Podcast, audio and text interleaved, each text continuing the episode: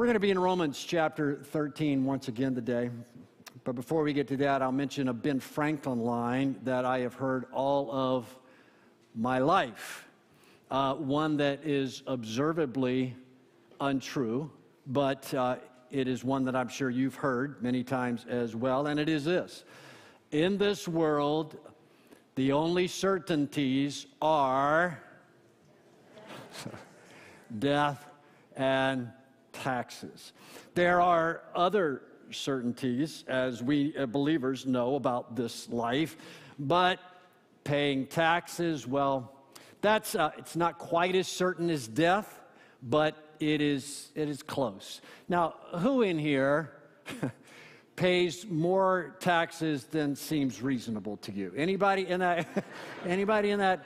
In that category. And, and, and who lives somewhat farther from North Park Church than you would like because you are getting into a lower tax zone where you live? Anybody in that classification? Yeah. Um, I live, uh, I, I, I, when I moved here, Ken, I said, I want to be very close to the church. That puts you in a high tax district. Okay. I'm helping pay for these people who send their kids to the North Allegheny School District. Uh, you are welcome. Did you know that the scriptures speak to the matter of taxation? Quite, quite a bit, actually, and really very clear in Romans 13. So we've gone in our study of Romans from dealing with things like divine sovereignty and propitiation and justification and imputation to this taxes. And since we have on our staff an expert in taxation, I thought it would be good to ask retired IRS agent Mark Sharpnack to read our scripture for us this morning. Mark, come on up.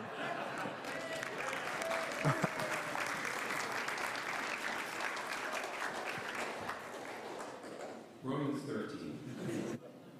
Every person is to be in subjection to the governing authorities, for there is no authority except from God, and those which exist are established by God. Therefore, whoever resists authority has opposed the ordinance of God, and they who have opposed will receive condemnation upon themselves. For rulers are not a cause of fear for good behavior, but for evil. Do you want to have fear of authority? Do what is good, and you will have praise from the same. For it is a minister of God to you for good.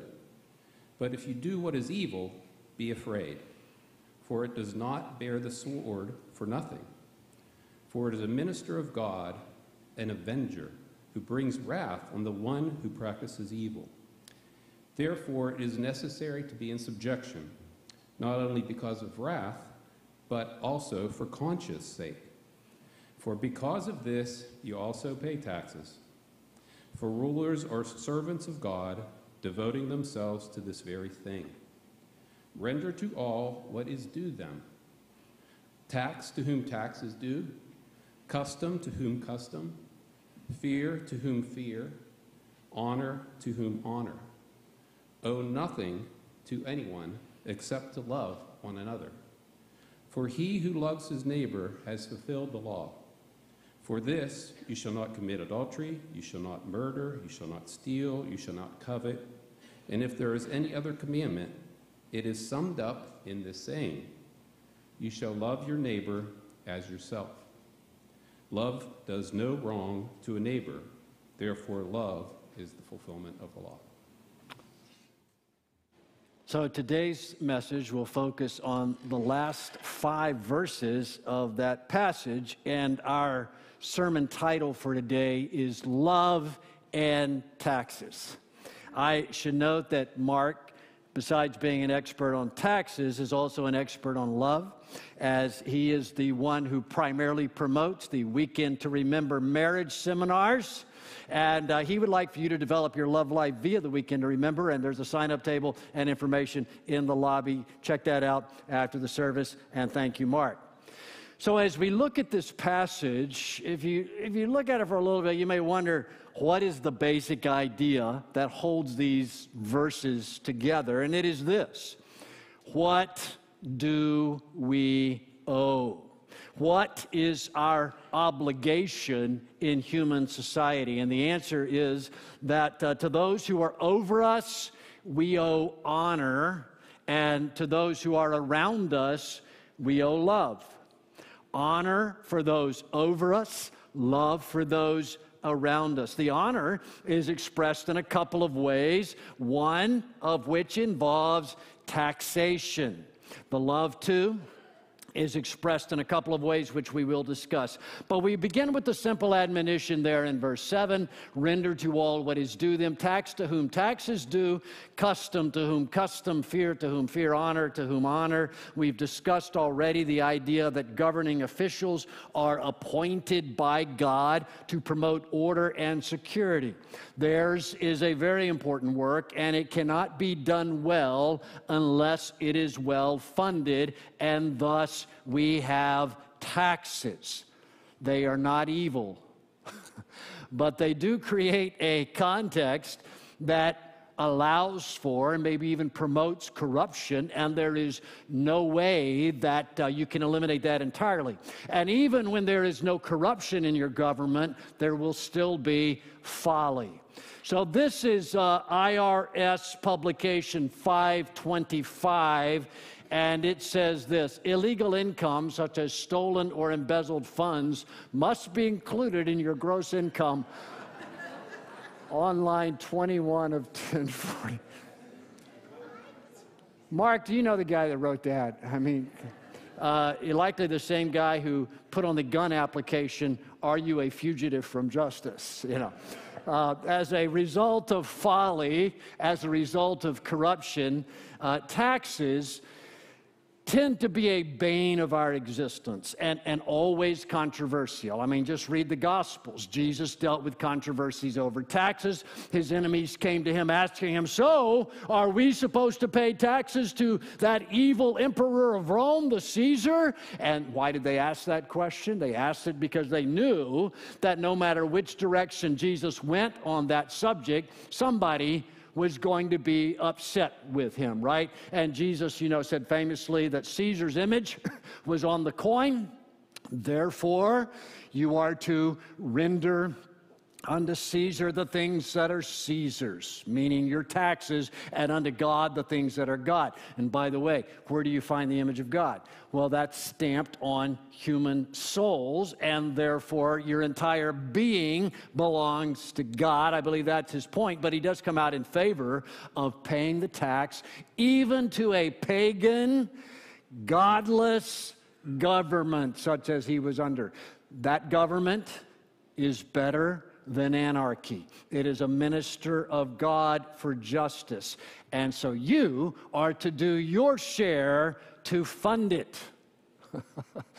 a number of your brothers and sisters here especially appreciate you doing that because their paychecks come from government revenues. Our school teachers, at least the public school teachers. Chris Lochner, the town manager in Hampton, I see Judge Porter is here, and he gets some of his monies from your revenues, and more people than that, I am sure. Now, the same thing is at work in the church to some extent. What Paul says here about government officials, he says elsewhere about church leaders.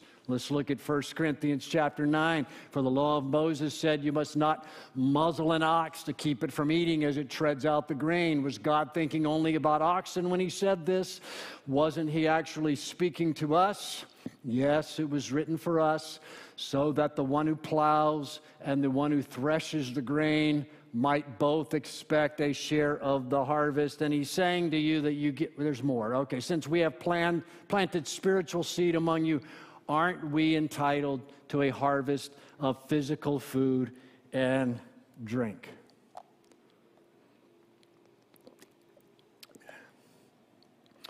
You give to your church to support what your pastors and other leaders are doing. Thank you very much. Now, one difference is that we don't send people to your house with guns if you go for a year without paying a tithe, okay? We've discussed it among the elders. We've even found some people who are volunteering to do this, but so far, no. But the obligation for us as Christians is similar, and the Lord would have you be faithful to your civil leaders and to your church leaders in this matter of financial provision. Now, there, there's another thing I would mention briefly too. It has to do with how you speak to and about your leaders. You can dishonor or you can honor in the way that you speak. now, in our society, with no king, in a participatory republic, this is tricky because we are free to speak about supposed corruption in a leader the prophets of God did this on several occasions. We are free to speak against the policies that we believe are harmful.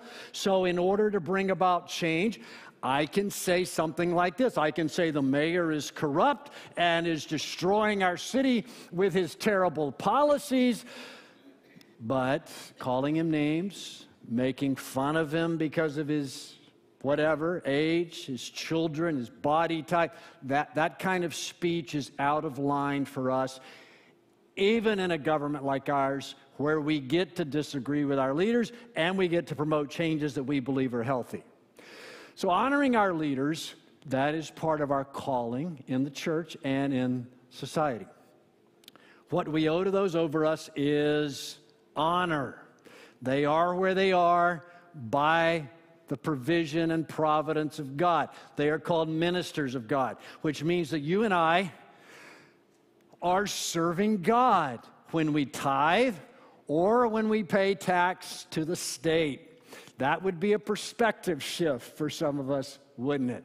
Not only should we pray, you know, we pass the offering plate or you go online and send in a gift, uh, I hope you pray. God, thank you for your mercies in Christ. Thank you for our church. Uh, but not only should we do that as we give to our church, but also as we send in our taxes. Now, I know most of you don't send in your taxes, they're just extracted from your paycheck. Guys like me, we actually have to go out of our way to make sure the government gets its share. So we're reminded of this opportunity that we get. Uh, we send our return in with prayer, and, and we say, Thank you, Lord for the government you put over us. You can do that. Try it. Thank you, Lord, for the government you put over us. It could be way worse. This is our prayer. It could be way worse, and we deserve way worse. Thank you that I make enough money that I am able to contribute. Please give our government and our leaders success as you define success. And I send in this check for you and your glory. I, I, I mean, seriously, uh, we should probably have a prayer meeting every year on April 15 to uh, recognize these realities and honor God in our financial stewardship. All right, time to turn the corner and look at how we relate to those around us, okay? Uh, for those over us, the key word is honor, expressed in taxes and in words. For those around us, the key word is love. That means we seek to do what is good for our neighbors. Paul has already spoken to how we relate to fellow believers. This, I think, is more about the rest. Verse 8 owe nothing to anyone except to Love one another, for he who loves his neighbor has fulfilled the law. So the apostle is here connecting love with paying your bills. Yeah, it goes beyond that, but it certainly includes that. Now, let me note uh, a few things about this command in the first part of verse 8. It does not mean that you cannot borrow money or incur a financial obligation. It just means that you must live up to any obligation that you incur. If you hire somebody to paint your house, you need to pay that person promptly. If you get a mortgage or you have a lease, pay the monthly on time. Psalm 37 the wicked borrows and what? Does not pay back. Some pastors will disagree with me, but if you come to me and tell me you're behind on a payment that you owe, I would urge you not to make contributions to the church again until you have met that obligation to your neighbor, even if that neighbor happens to be a massive corporation. That's a moral requirement to pay what you owe. It applies to those over you, it applies to those around you. If you do owe money, You do your best to get out of that debt as quickly as possible. Financial debts should be temporary. All right, that said, Paul moves on to speak of a debt that is permanent. It is the debt to love. That is our obligation to everyone we encounter, those the Bible calls our neighbors. But you will notice here that Paul links this call to love to our obedience to the commandments of God, and thus to the Lord's wisdom and the Lord's authority. I think we have a verse, uh, verse 8 He who loves his neighbor has fulfilled the law. Also, verse 10 love is the fulfillment of the law. It's vital for us to grasp the relationship between loving our neighbors and keeping God's law. Those uh, negative commandments that tell us what not to do, they are rooted in the call to neighborly love. We love, and so we avoid these things, and we seek instead to do their opposite. Now, Satan loves to distort the truth. He loves to distort this scriptural call to love and disconnect it from biblical law, from scriptural morality. You know what I mean by that? I mean, you will hear people say things like, well, you know, the main thing Jesus taught us is to love people, and that's all that really matters. So if my neighbor marries another man, I should congratulate him because that's the loving thing. If my granddaughter comes out as a grandson, love means that I must affirm that choice. So, what's going on there? Well, what this person is doing is saying the biblical ethic is love, and I will define love the way I choose to define love. This is the claim of a godless, rebellious culture. But a scriptural call to love links that love with a biblical view of the world. It gives direction to our love. It tells us what real love looks like. So, this is uh, Paul's point here. Look at verse 9. You shall not commit adultery, you shall not murder, you shall not steal, you shall not covet. What's he doing there? He's reciting four of the Ten Commandments. He's saying, This is love. Love will keep the commandments of God. It doesn't mean that if we have love, the commandments are now pointless. No, no. They tell us how to direct our love. 1 John 5, verse 2. By this we know that we love the children of God when we love God and what? Observe his commandments. But what do we hear from some quarters in our day? We hear about something called love that actually violates the law of God. We will commit adultery out of what? Out of love. This is, we love each other. This is how we express it. Cool?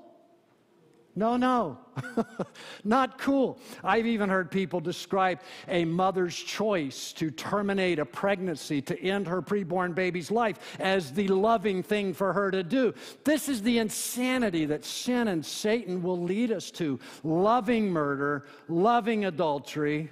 Well, how about theft? Do people steal? Out of love.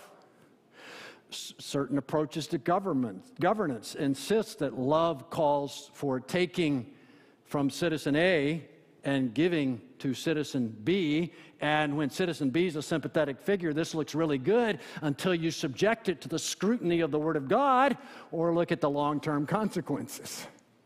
The point is that we are to cultivate love in our hearts fighting against those selfish inclinations, but we must also learn from the wisdom of God how to apply that love in ways that honor the Lord and His truth, align with His word, and therefore truly help others. Now, uh, I'm not going to the parenting class right now. My, my wife is, uh, and I don't know what that means for us in our future, but uh, you know, I, I, still think a lot about parenting, and a lot of you are very much in the thick of it. Proverbs 13 24 says this Those who spare the rod of discipline hate their children, those who love their children care enough to discipline them. Wow. So one parent says or thinks, I love Johnny too much to discipline him. Another parent says, I love Johnny too much not to discipline him. One approach accords with Proverbs, and the other does not. One expression of love, it says, hurts the child, and the other helps the child. Big, big difference. You see the example of Jesus perfect love incarnate. But how does Jesus express that love? Well, if you read the Gospels, you find that he does it in some very different ways. He rebukes his disciples at times. He's very hard on the Jewish leaders. He's very tender with those who are hurting. He overturns the tables in the temple, the tables of the money changers, and he heals lepers. All of it involved love, right? But the expression of love fit the context. That means that love for someone caught up in a sinful lifestyle, in addition to involving basic kindness, honor for the image bearer, forgiveness for any ways that person has offended us, may also include some measure of warning and appeal and explanation as to why their conduct cannot be blessed. It would also mean, of course, pointing them to the mercy that is available in Christ. So we have to always be asking, what does love mean in this context? And we consult the scriptures because God's law, it is very good, it is totally relevant, and it seems He has an, he has a, an expectation that we will actually be following His law. So, let's close by considering the idea of love being owed.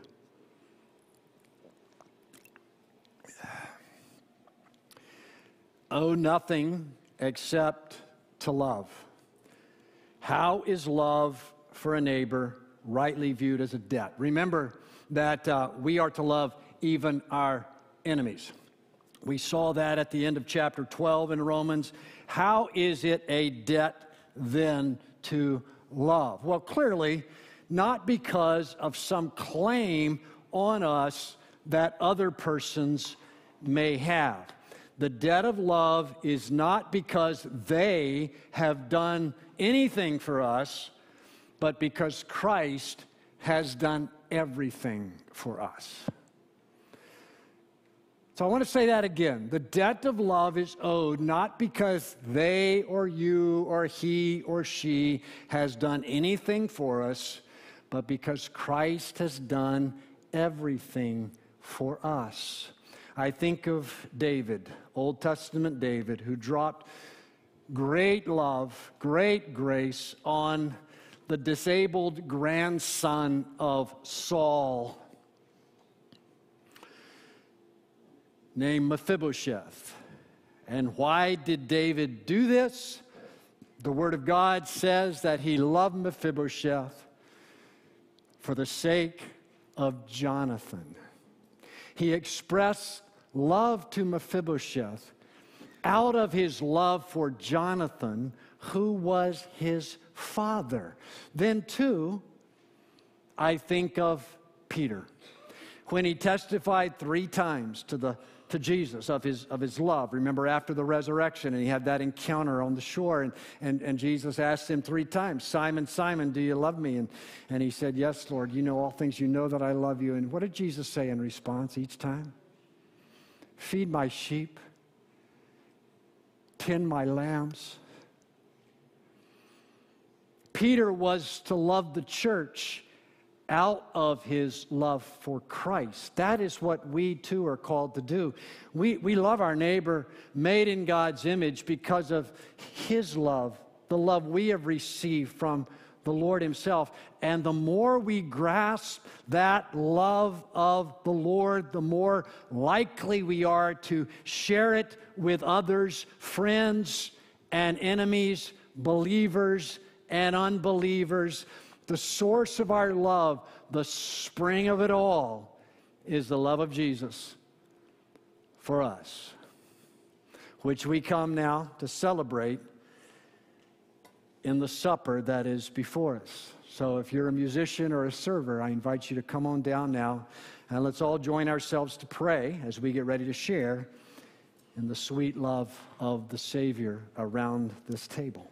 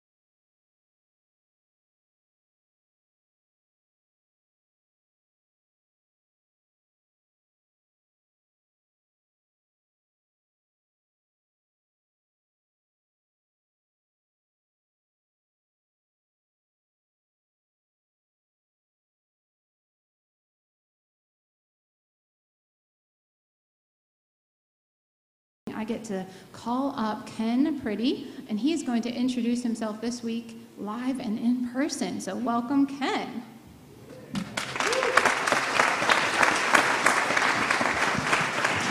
Well, good morning. I'm absolutely delighted to be here today. I've been anticipating uh, this morning for quite a while.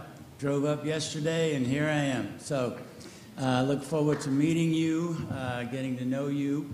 Uh, you will get to know me. Um, uh, no mystery there. Uh, I love God. I love people. I love the Great Commission. That's kind of how I live, and that's the kind of ministry that I hope to bring to North Park Church. Now, one of the things I was asked to do today, albeit briefly, uh, was to show you a photograph of my family. And So, let me run through the roster real quickly. This is about a year old. This was taken um, during the Thanksgiving weekend of last year. Uh, you'll notice that I'm the handsome guy in the middle there, the shorter of the two bald guys with, uh, with white t shirts. Um, seated in front of me is my wife, Sharon. Um, Sharon is a graduate from uh, University of North Carolina in Chapel Hill, taught special ed for a number of years. We met in the eighth grade. I think it's going to work out. Uh, it helps that I travel. But uh, we've been married for uh, 51 point something years. Um, yeah, thank you. It's a testimony to, uh, to her gracious goodness and, uh, and great, great genes, I guess. Um, sitting in her lap is Dakota, one of my grandchildren. Um, and her sister, Piper, is the rather theatrical one there with the thumbs up. Uh, that, uh, Piper just turned 13 a few days ago. Uh, she is a uh, sort of a theatrical young woman uh, following after her mom, uh, my oldest daughter, Brooke, who's kind of right next to her. Brooke is a theater arts major uh, from Arizona State and leads a ministry that is a children's theater group. And so theater kind of comes naturally. In our family, it's either sports or arts. That's kind of how, how it has panned out. Uh, next to Brooke, leaning over, looking at his watch, is her husband, Ryan. Not sure about the watch thing, other than he set the timer on the camera. Plus, he's always in a hurry to go to the next place. Uh, right in front of them is my youngest uh, daughter, Dylan. And uh, Dylan is a, an ER physician assistant, married to Ben, uh, sitting there beside her. Uh, he's in the Army, he's a pilot, and they live down in uh, Huntsville, Alabama. Uh, let's see, going to the other side. Uh, in front, that's Kara. She's my middle daughter, married to uh, Max. Max runs a cycle shop.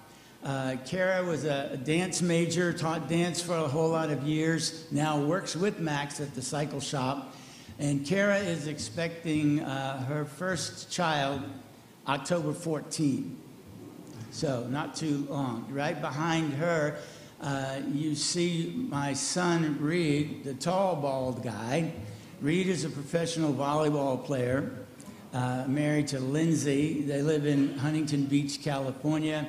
And uh, right there with them is my granddaughter Scarlett and my grandson Caden. Now, th- again, this is a year old shot. So, Caden, also turning 13 in September, is now uh, just past me in height. So, at 13 years old, he's pushing 6'1. Born into a volleyball family. What can you do? So uh, that's the that's the whole clan. Brooke and Kara and their families live in Richmond, Virginia, where my wife and I are. That's hometown for us. But we did a lot of ministry over the years, uh, planting churches in Southern California and Florida, and then uh, leading a revitalization project at a church in Phoenix, Arizona, before returning back home to Richmond, Virginia. but I'm absolutely delighted to be here and look forward to meeting you all. Thank you.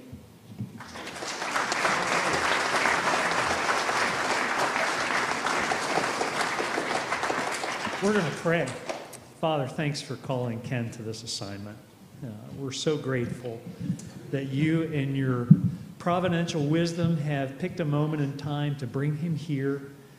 We thank you, God, for everything that's been part of his life's experience, for the heart he has for the Great Commission, for the heart he has for those family members who are out there who you've called from before the beginning of time who don't yet know that they're yours. And Lord, we get the joyful task of helping to bring the good news to them and call them into this family. So, God, give Ken what he needs. Give him every grace in this transition. Be with Sharon as she surrenders time with him as he goes back and forth from Richmond to here. And Lord, empower the ministry that he has as he leads us. We pray this in Jesus' name. Amen. Amen. Amen.